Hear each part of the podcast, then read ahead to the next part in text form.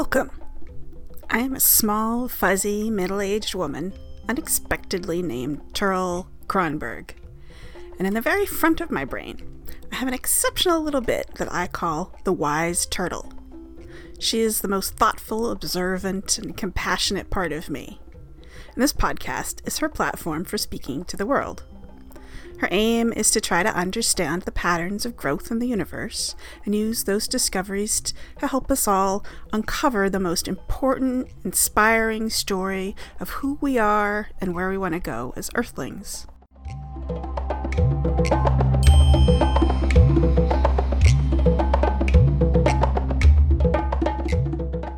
I hope that you enjoy her musings.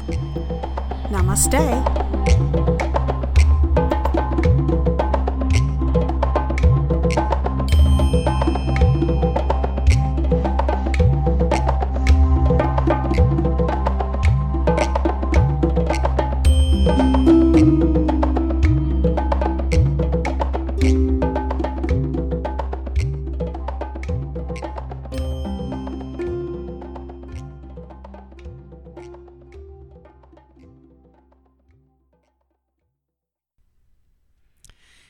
Years ago, um, I had been watching a TV show,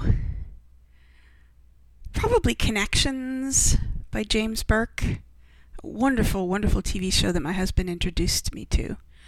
Um, and they were talking about sound. Um, or at least whatever we were watching was talking about sound. And my husband and I got into a, an actual fairly uh, heated discussion. It was it wasn't an argument at all. There was no arguing involved. It was a frustration on the part of my husband where I was asking him a question to explain how sound worked. And he was getting very, very frustrated with himself and with me that he couldn't explain it in a way that made sense. Um, which was just so sweet and and unfortunate for him, but um, I still don't understand it. And I have I have researched. Uh, I've looked in so many different areas, and I, I got I came close, and I will link to it in the blog post um, of the whole concept of how different sounds can combine into one waveform. And they call this the Fourier transform. And it's a mathematical thing. And what it does is it shows how each individual like an instrument or a voice or whatever is making a noise. Each individual thing that's making a noise um, brings a particular wave to to the table, to the whole shebang, to the band, and to the the uh, orchestra, and somehow they combine together, and it's I believe it's a multiplication. It's not addition but I could be wrong. Um, but they combine together, and just like you see in an ocean wave or waves in water, um, they can different waves can interact with one another, and where there are two peaks, there will be a higher peak. They will add together. I guess it is additive. I, I'm not entirely sure about the math, but um, basically, the each wave combines uh, so if there are two peaks like right next to each other, you get a much higher peak. But if you have a peak and a trough, if it goes the wave goes down, one wave goes down, the other wave goes up, they actually cancel each other out, and it's stable. It's like neutral, uh, so it looks like a flat surface with no wave there, even though there are two waves, one going up and one going down. They kind of cancel each other out. Um, and so all of the waves combine to form one single wave that we perceive. And it still fascinates me that we can sort of reverse engineer that to noticing the different parts. So when we listen to a piece of music or whatever, you know, uh, um, we listen to a crowd of individuals talking or making noise or whatever, and we can pick out one of them. One of the things making noise, you know, one of the people talking, one of the things singing, whatever. Um, in all the cacophony. Like right now, I can hear my own voice. I can hear a truck going by. Um, I can hear my computer's fan, which hopefully isn't interrupting the uh, audio very much. I have so many problems recording this podcast. It's it's unbelievable. Um, it's one of the reasons why I don't record very many podcasts anymore is because I none of the equipment I have, and I have very nice equipment. Some of it is very very expensive equipment, um, and it's somehow it still fails. But anyway, so I can hear all of these things going along, and there's some people talking in the other room, or they were actually just crashing around, and amongst all of this, I can actually, like I just did, identify each individual thing, even though all of those sounds are coming into my ear at the same time. It's one big wave. It's one variable wave. But somehow we can pick out those sounds and reverse engineer it. Um, and so that has always just fascinated me, and I, I still don't understand it. Um, and part of it, obviously, is in our brains as far as interpreting what the different noises are. Um, and so, like, obviously, they do this in computer um, learning for like uh, listening for voices, you know, and when you're talking to your your cell phone or whatever, and you're saying, "Hello, Google," I may have just woken up your phone, um, or "Hey Siri," uh, and it's listening, and it can actually pick out your voice from you know a bunch of other things making noise. So part of that is obviously in the processing. You know, a normal computer software program can't do that. Like I'm recording this on um, what is the thing called here? Um, uh, what is it called? Audacity. I always forget the name of that thing. It's called Audacity. Um, and when I look at this thing, it is literally just a whole bunch of squiggly lines, waveforms.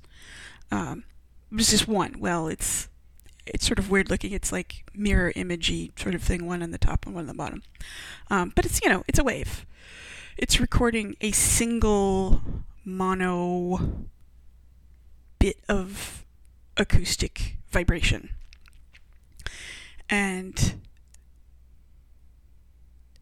it it's dumb. So you know this this this program itself is dumb. Whereas if I talk to my cell phone, actually I didn't wake up my cell phone before, did I? When I said that, that's funny. I guess I it it it wasn't listening to me when I said that. Hey Google, yeah, it didn't hear me. I guess I wasn't determined enough for it. Uh, they set the sensitivity down below uh, where it used to be, I guess. Um, but anyway, so it's it's the processing, it's the software, it's whether it's in our brains or in the computer. There's some kind of processing that's, mm, I guess, what it is. It's remembering what things sound like. So, like an infant won't be able to do this. I'm guessing. Um, they won't be able to differentiate the sounds of, say, its mother's voice versus an airplane going by versus a, a dog barking versus the trees rustling. And it each each of our thinking process processing systems, whether it's a computer or an infant human or a dog or a cat or whatever whatever it is that's that's listening and processing the sound, um, it has to learn what the different things sound like on their own. Um, and then it sort of teases out a prediction of okay, on average, that sort of sound normally comes from a human versus right now there's a beeping truck out there. And I wouldn't necessarily know what that beeping truck is unless I'd actually seen a truck that's backing up, making that beeping noise, beep, beep, beep, beep, beep, when it's backing up. I wouldn't have known that unless I'd actually seen a truck doing that before, seen and heard a truck, and that whole experience had gone into my head, and sort of I, I recorded that, kept a memory of that as a, a whole experience. Um, and I had a I had a podcast last um, summer, I guess, um, where I talked about this, and maybe I'll link to that one too. Um, but this is sort of unrelated to what my my grander purpose here is, which is to say that um, this isn't just about sound. These sort of combinations of waves, of, of things making waves and then them combining into a whole wave pattern. It's Fourier transform kind of pattern. Well, this happens with everything.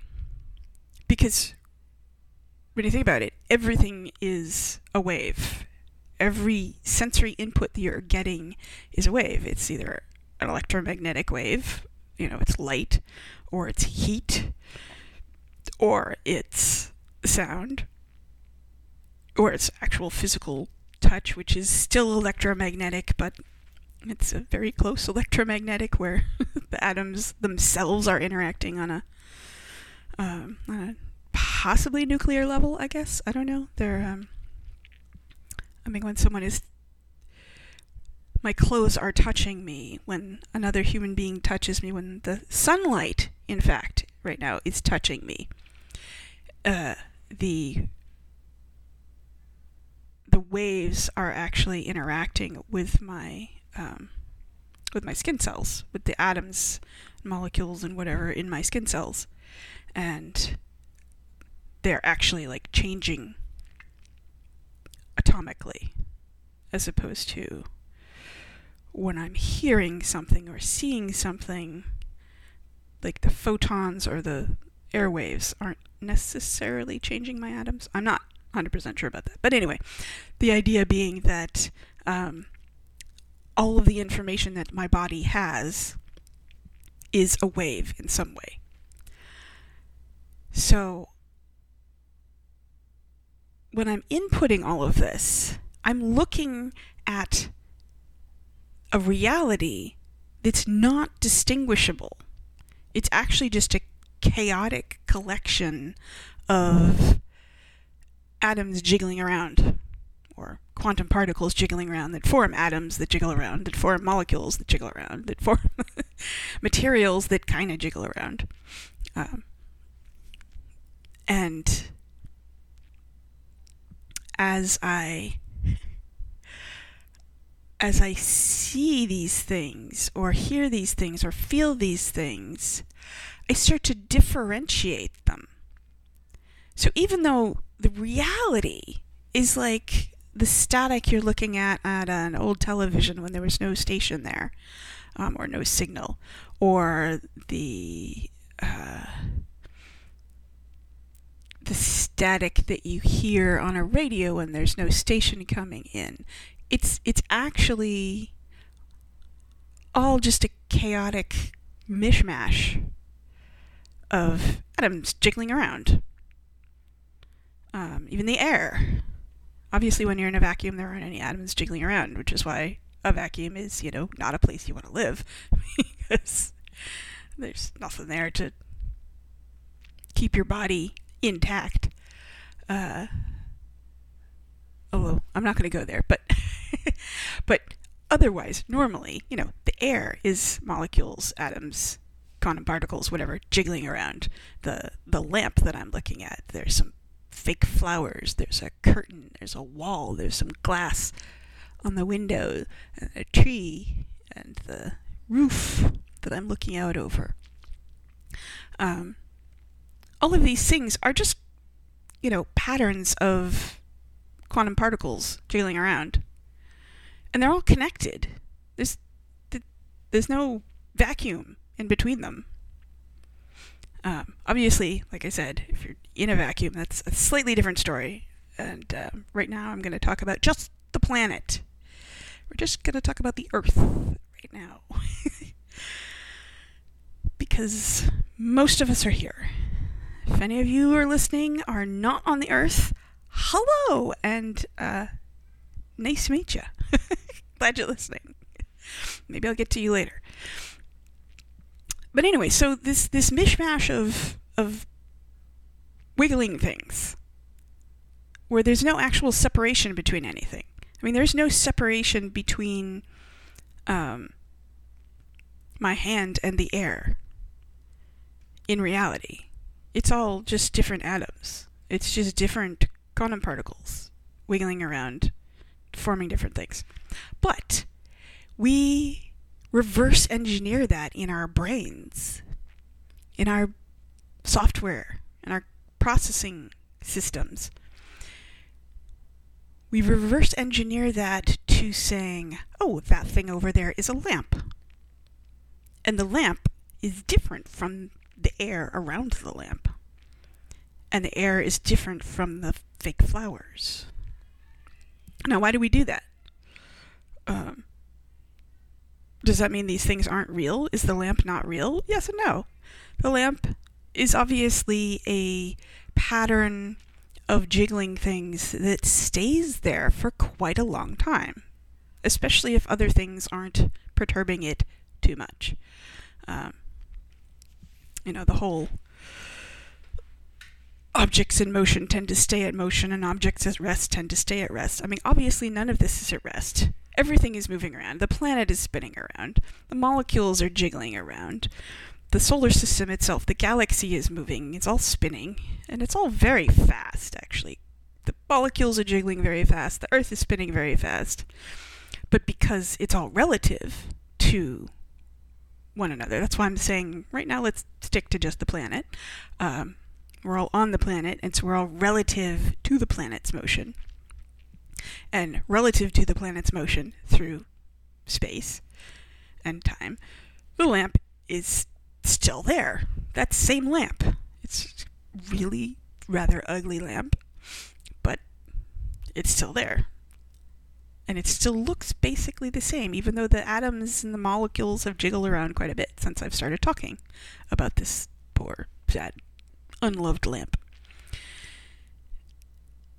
But it's still a lamp. I recognize it as a lamp because my processing system has has differentiated this thing because I've seen it in a bunch of different situations. I've walked around it.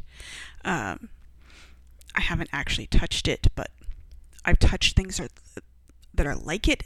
Things I'm looking at it and I'm seeing a particular kind of interaction of the light and the surface.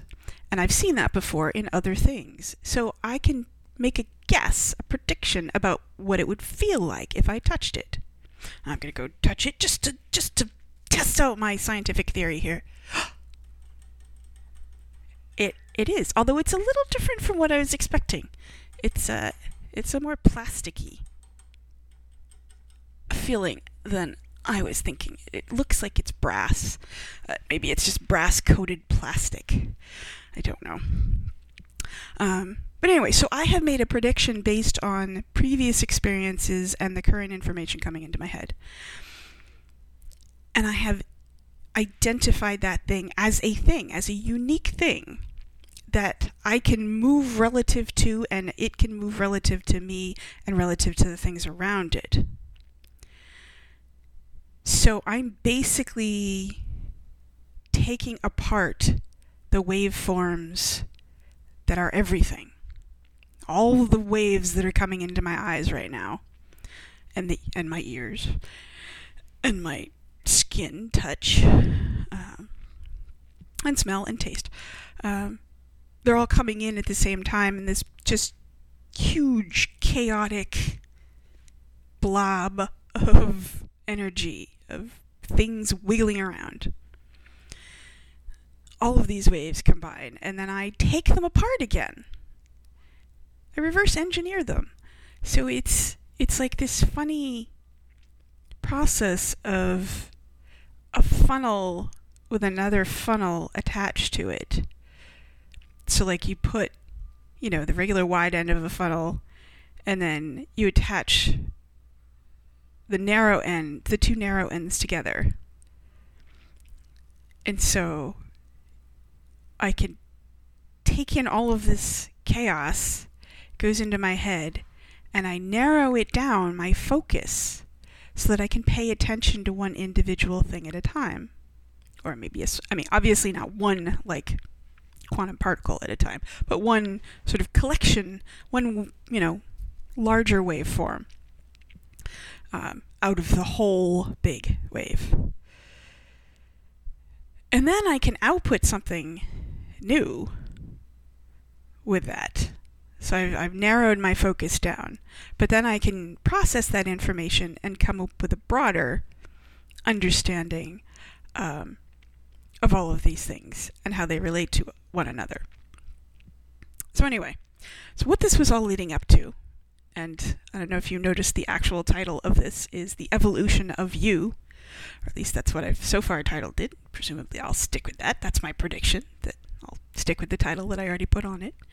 Um, because I had something specific to say about you and how this affects you. That you are also a large waveform of many tiny different waveforms or waves put together. You are a collection of jiggling things, a pattern of little jiggling things that makes a larger pattern, and that larger pattern is you.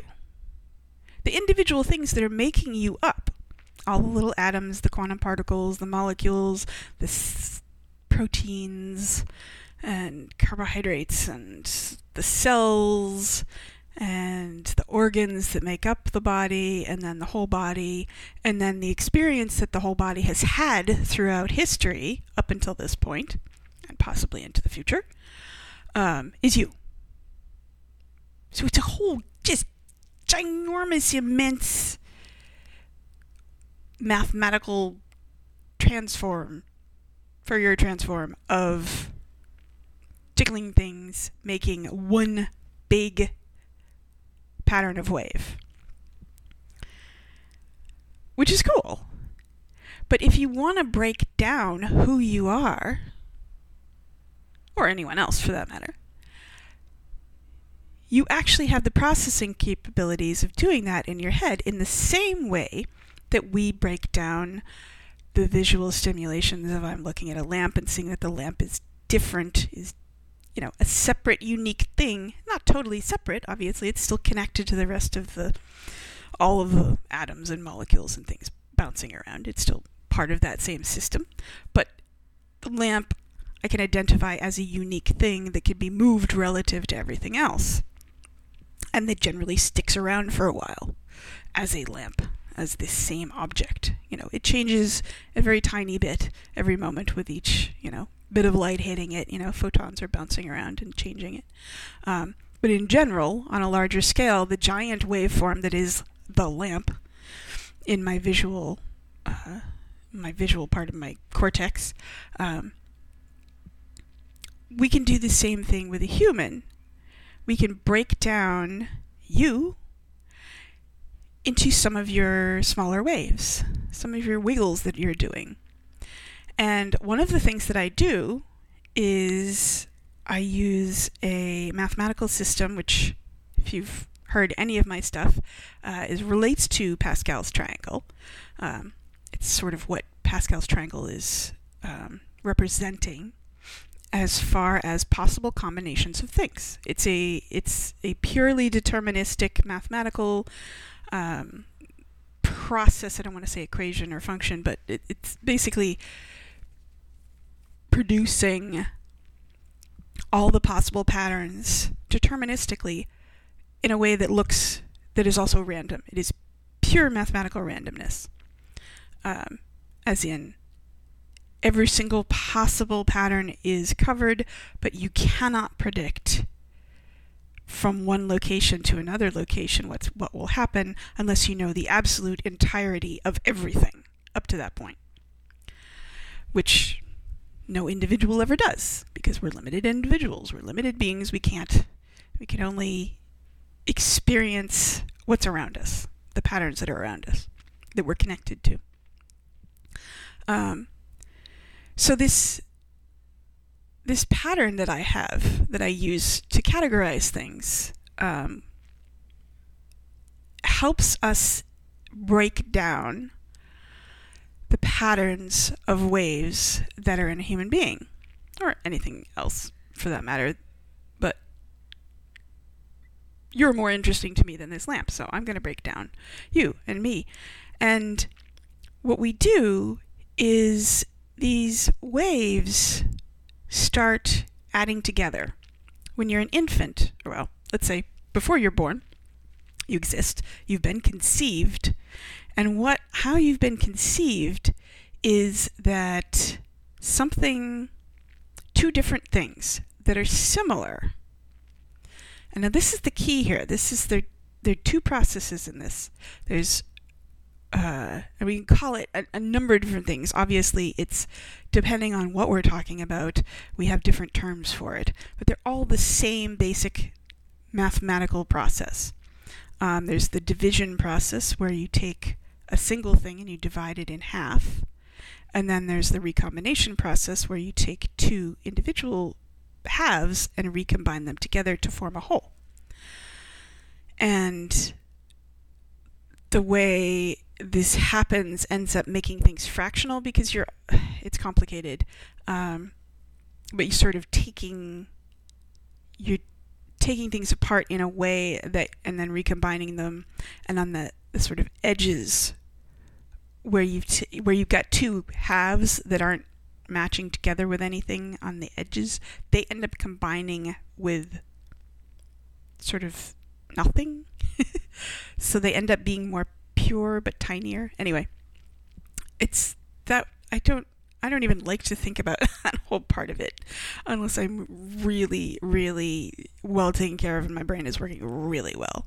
Um, because it's a very challenging sort of geometrically, mathematically. Uh, and my brain right now is barely getting enough sleep and not getting enough food, quality food, and stressed out by homelessness and everything. So I don't have a lot of opportunities to think about that. But I do think about some of these other things because they're a little easier. So as we move down um, Pascal's triangle of categories, as we divide up the you that starts at the very beginning. So the very first thing that you are is a sperm and an egg cell if you're human. Okay, I'm gonna make that guess that you're human. If you're not human, hey, hello. Um, this is about humans, and you can learn about humans, and that's cool too. Tell me about what you are, if you're not a human. I'd love to hear about it. Um, so anyway, there's a, there's an egg and a sperm, and the sperm has, um, you know, the genes from well, technically it has, I believe, half the genes um, in a well not arbitrary, but not obvious combination of half of the genes of the male, and then the egg has half the genes of the female. And they combine together to form a whole genome, a whole set of genes that gives the instructions. And of course, they're actually it's more complicated than that because there are actually two sets of genes um, the mitochondria. Yay, the mitochondria. I'm not going to say it, but you know what it is. Um, the mitochondria and then the regular Homo sapiens genes. Um, but anyway, we, we get the picture that there's there are there's half of one person's genes and half of another person's genes, and and again they're they're I'll say random because random is accurate, but um, they're not arbitrary, but they are random, which I'm not going to get into now, but unpredictable. Um, and so those things combine to form something totally new, which has never existed before, probably. Um, and uh, hi, yeah.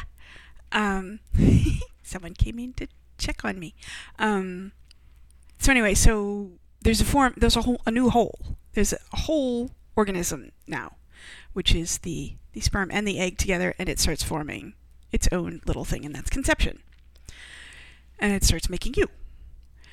So you start out as one little category of thing, this genome. cell with a genome in it. And technically there are two, but okay, you're you're one you're one. Uh, what is it called? A blastocyst, cytoplasm, Ghostbusters. I don't know. Um, whatever it's called when it first forms, um, as it's making an embryo, or as it is the embryo, whatever it's called. Um, so, so you're this one little tiny thing, and you basically have one wave. Um, and that wave is sort of the, the core of life itself. Um, it is a very large wave. Um, but because it's these are this is a particular pattern. Your genes are a very particular pattern. They're not the same as everyone else. They're very similar. And this is this is the other process of things. Um, you know, the the two processes are, as I said, they're or did I say it already? Um, of the, the division and then the recombination. And the recombination, and we, we tend to forget that this is not so much random, or it's, it's definitely, definitely not arbitrary. Um, in that they, the things have to be similar enough to fit together. Um, you, you cannot fit uh, half of a, um, banana seeds, or not seeds, it would be the, the, the um, like say you take the, um, what do they call it, the, the pollen. you take the pollen, which is, I guess, the male part of the flower. Yeah. The pollen is the male part of it. It's, yeah, it's the sperm. It's version of sperm. Um, so if you take, if you take the pollen and mix it with a human egg, nothing will happen.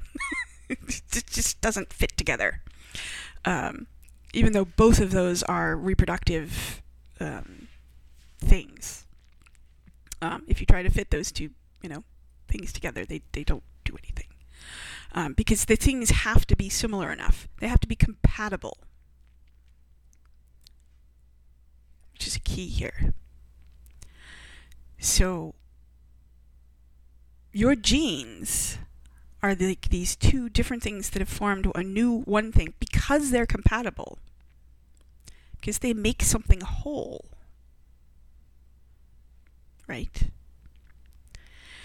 And so you're this one thing, and that one thing is sort of the core thing of life, which um, in my categorization system, I see as being um, there, there are two forms of it.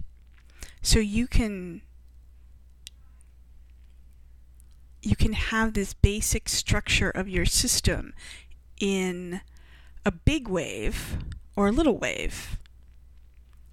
So this is kind of it's it's a you can be a very flexible set of you can have set of genes that make you at the at the very core of yourself, the very basic component of your system of the way that your genes function. They can be very variable, so a big wobbly wave, or they can be very narrow, so a very, you know, focused wave.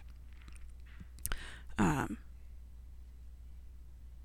and I'm not talking about wavelength or wave height, I don't think. Yeah, I am. Right. Okay, yeah, it is the, the wave, not the wavelength, but the wave height. Um, what's it called? It's not frequency. What is the amplitude? Amplitude is the word I'm looking for. I know this is a big rambling one. Um, and I haven't done a big rambling one in a while. Well, I haven't done a podcast in a while, but um, this one is I. This sometimes I start these podcasts um, with a very specific idea of what I'm going to talk about, and and then kind of work from there. I know I still sort of make stuff up at the time as I'm going through, but I have a very specific topic.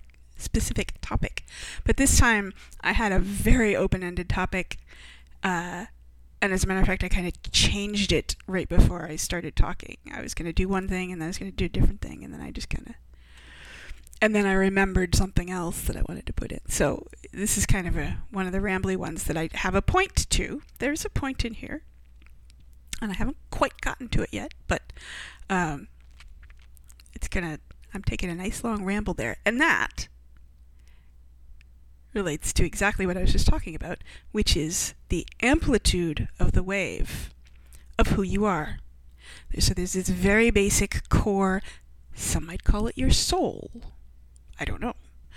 But it is the absolute core of who you are that starts out from the very beginning of the blastocyte or whatever the heck that thing's called. Um, you know, when the, the sperm and the egg come together and it's just the very first thing that happens. They join together and they, they make a new genome. And that process informs the whole rest of your life. That basic coding gives you the amplitude of who you are at the most basic level. So it's the biggest wave. So that's that's the wavelength part. Um, this defines the largest wave of what your life is like. And then the amplitude is defined by the genes, which are saying whether you, you have a very narrow focus of the way you live your life or a very huge amplitude of a, a wide range of how you interact with the universe.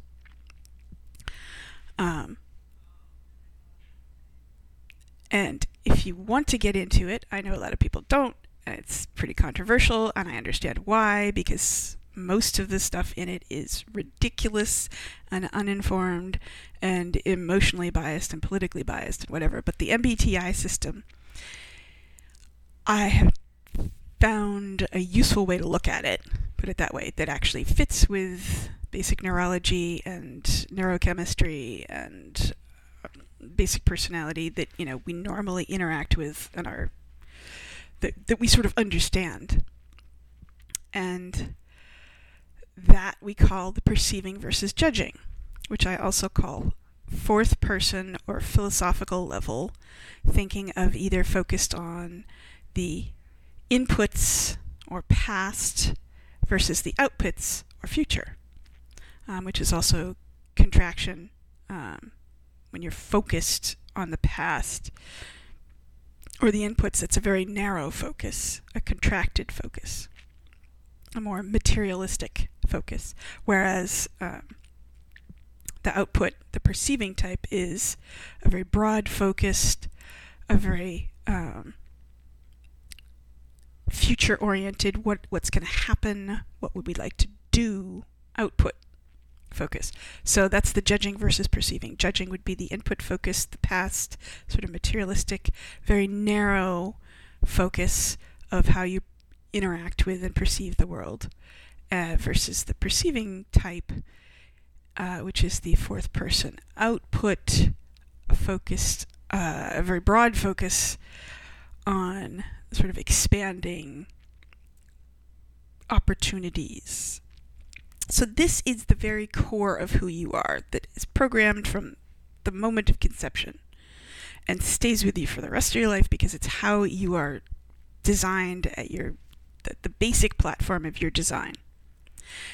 And then from there we move out, and I'm not going to go through all of them, but I, I, wanted to start with the basic one. Um, and that's um, in humans and well in an, in all animals, it's governed by serotonin, the uh, the chemical serotonin.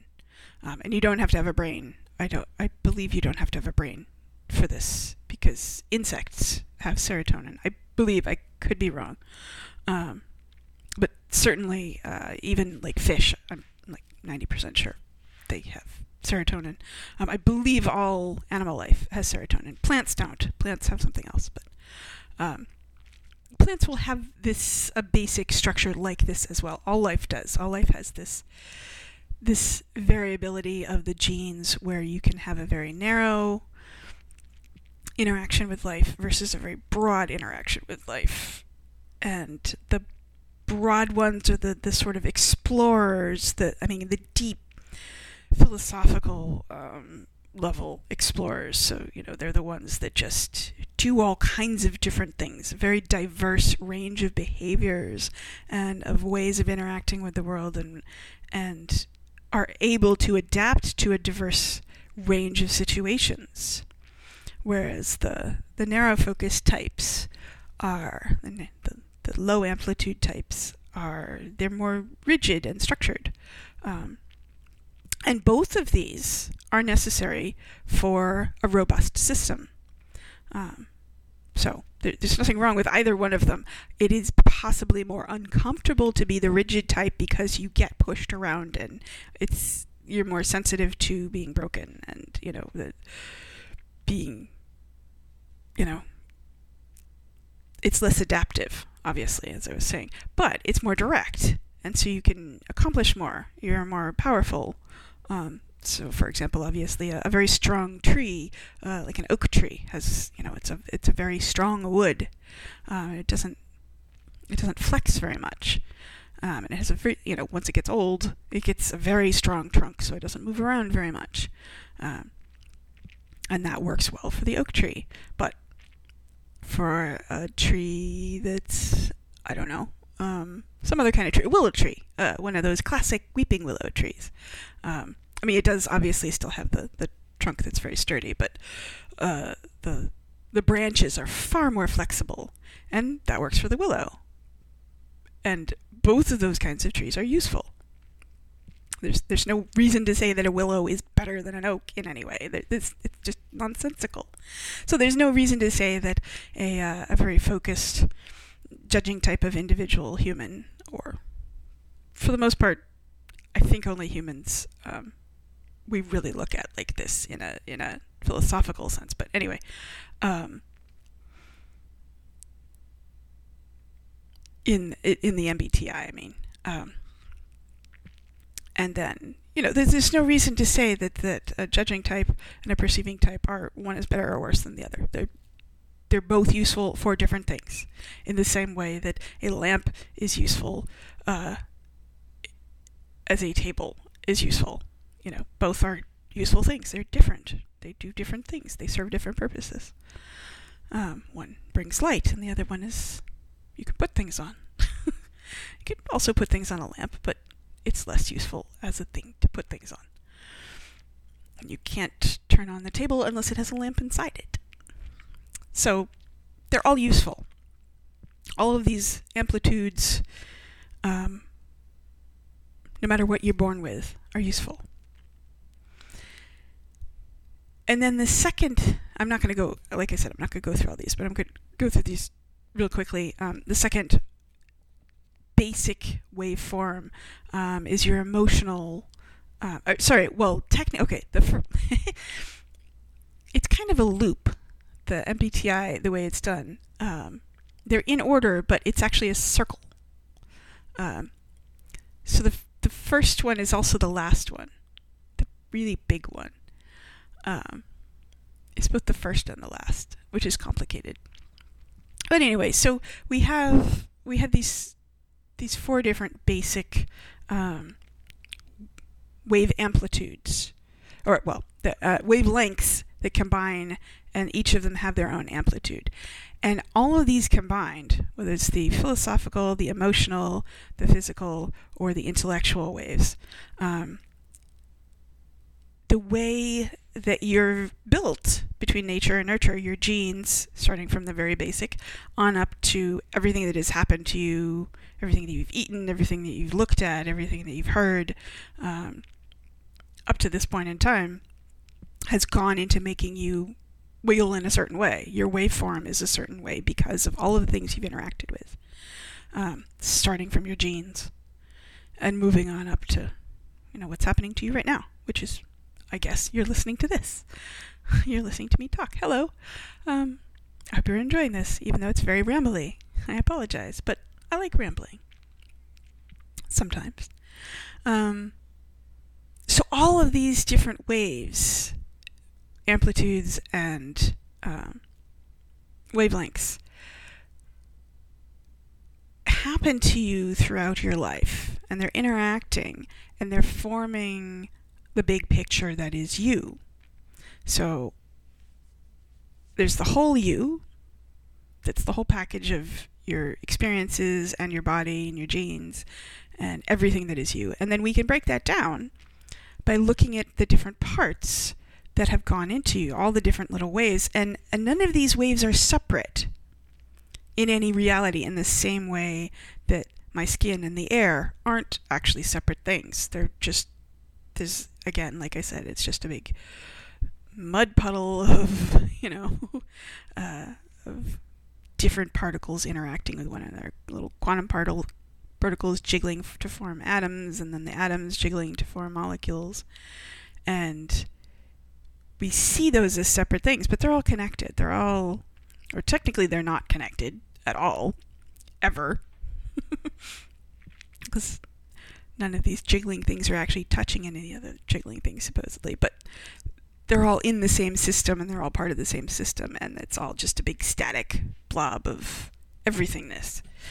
But like I said, we start seeing these things as individual things, so we can break them down. We can break down the larger, we can do the Fourier transform, uh, and we can see that the bigger wave is actually made up of a lot of little waves. And each of these divisions that we, you know, break down the big wave into is a different, quote, thing that we've, individual thing that we've identified, whether it's a, an atom or a molecule or a cell or a organ or whole body or a whole experience of a whole life up to now. And when we break those things down, we can start to see useful things and understand ourselves better in the same way that we can break down an orchestra and understand, you know, how a, a flute sounds and what it can do and what it can add to the experience of the orchestra uh, versus, you know, relative to a drum, for example, or a saxophone or a violin. You know, they all have, they all make different kinds of waves. And they have different ranges, and they have different notes that they can play, and they have different keys that they can be played in, and so on and so forth. So when we break them down, when we break the orchestra that is you down, we can see how the different things that have gone into, you know, making the music that is you and as things, as you grow, you add more new things into your system and get rid of some things. So this is still the process that we were talking about originally, the two kinds of functions of division and recombination. And that's evolution. I call it. I also call it entropy. But the process of this this changing process of things coming apart.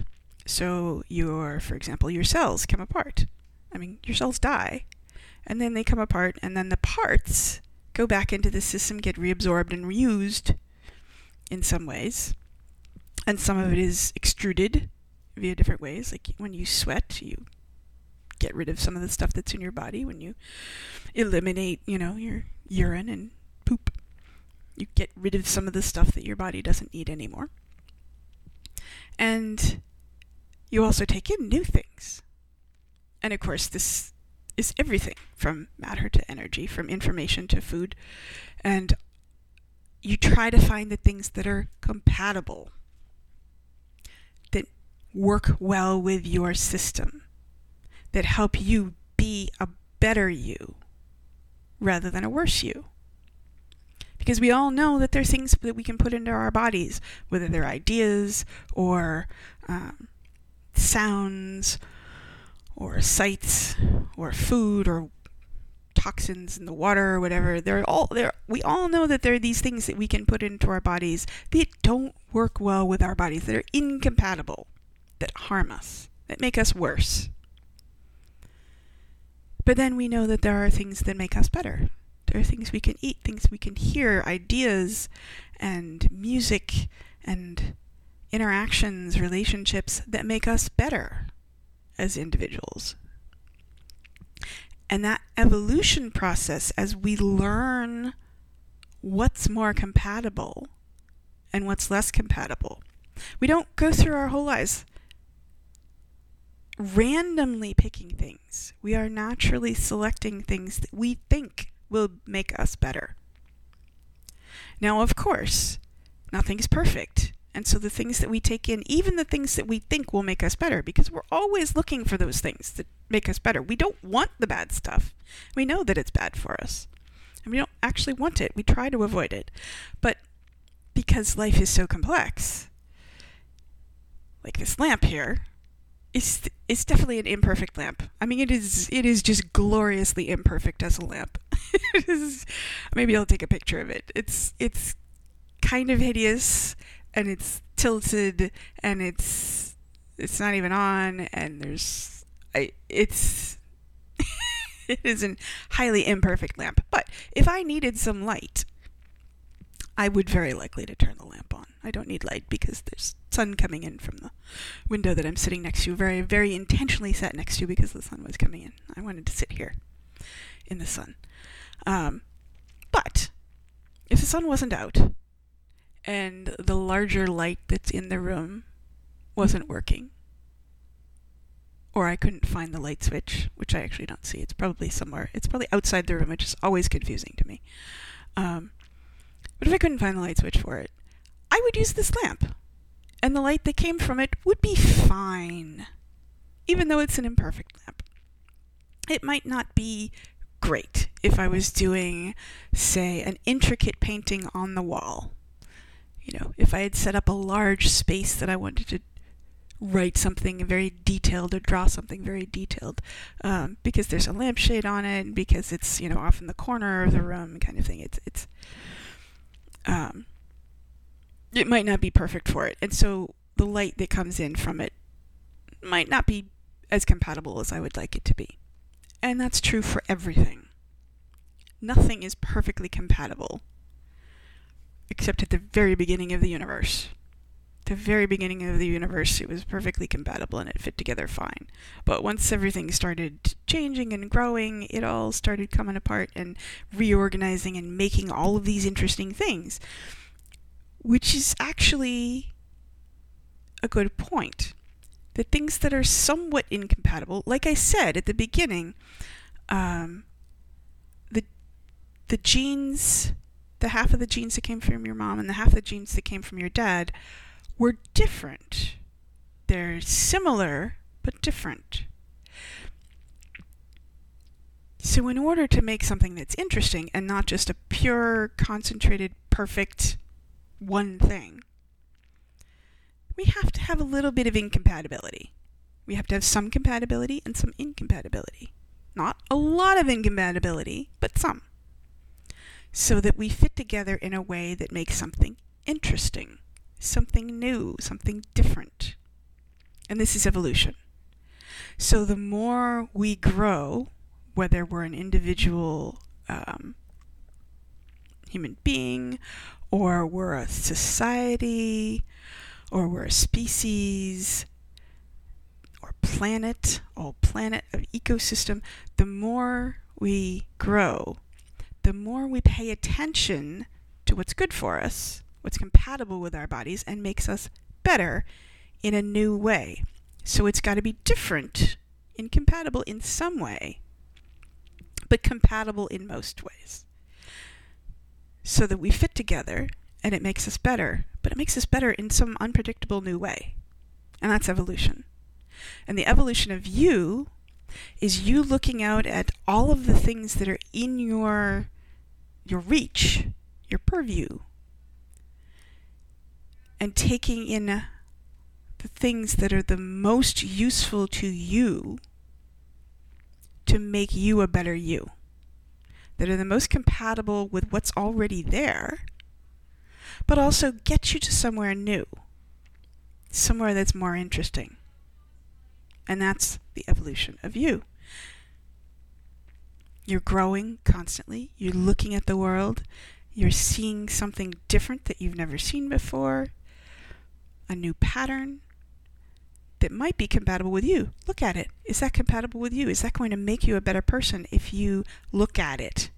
If you take in the, the light that's coming from it, if you listen to the information that's coming from it, if you touch something that makes you feel better, if you eat something that makes your body feel more functional, if you drink something that makes your body feel more alive, more able to do something useful and interesting.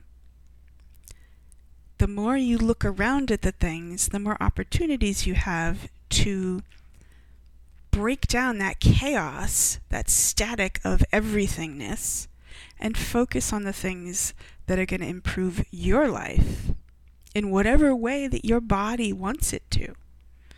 There's no one else can tell you what's going to be good for you. Not really. I mean, they can certainly make suggestions, and there's scientific research of objective things which are, you know, sort of average probabilities of what's most useful for most individuals who are most similar to you in most situations. Um, but no one knows exactly what's going to be good for you. No one knows exactly what's going to be compatible with your body as it exists because you are a unique pattern of things. So as you look out and you listen and you touch and you smell and you taste, pick the things that are the ones that are most useful to the pattern that you are so far, but different enough that they make you better. They, they push you in a new direction that seems interesting so that you can evolve. Now, I'm not telling you this because I think you should do it. I'm telling you this because you are doing it. As I said with the the whole concept of breaking down that orchestra, the, the large waveform, breaking it down into the smaller waveforms so we can identify individual things. You can look at the individual things of your life and be more attentive to the kinds of things that make you feel better the kind of things that make you a more interesting you, that help you evolve as an individual, that help society evolve as a whole society, that help our planet evolve as a planet.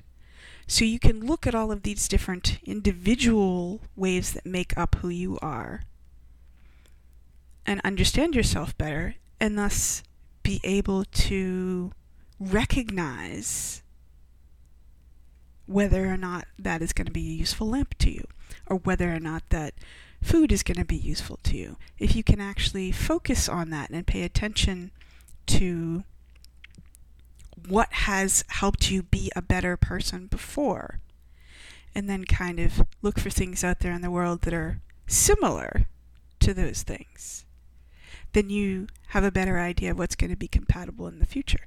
And again, you're doing this all the time, but one of the things that does make you a better individual is having these ideas about how to think about things and how to break down the things into different categories that may be more useful to you. So, as you're taking this information in from me, you're thinking about it and you're judging whether or not that's going to be something that f- is compatible with who you are and what you need to be and what you would like to be, as in something more interesting. So that's why I offer it, because I think it's interesting. It's worked well for me, and maybe it'll work well for you.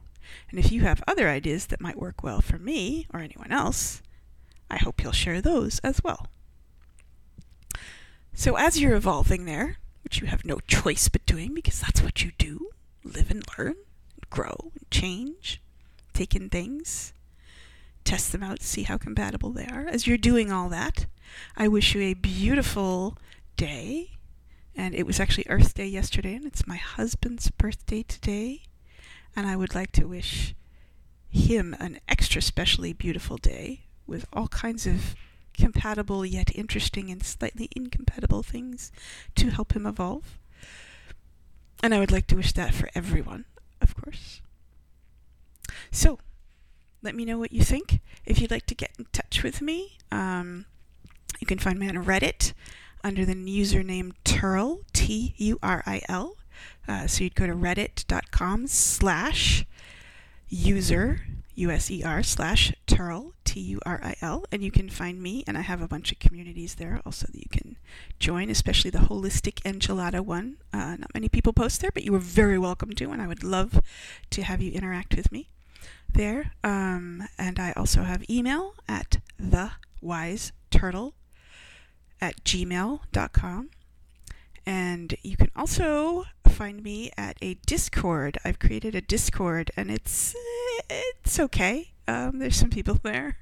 It was created for a slightly different purpose before, but it has evolved, as has everything. Um, and we have some interesting folks stopping in there. It's again mostly still me, but there are some other folks in there, and I would love it if there were even more who would love to talk about different things. Um, so anyway, um, oh, and my blog. If you somehow got this without seeing my blog, maybe you're subscribed on iTunes or something, um, you can find my blog, which uh, has more information about all kinds of things, including links, any links that I've mentioned or whatever I think of later on um, in it.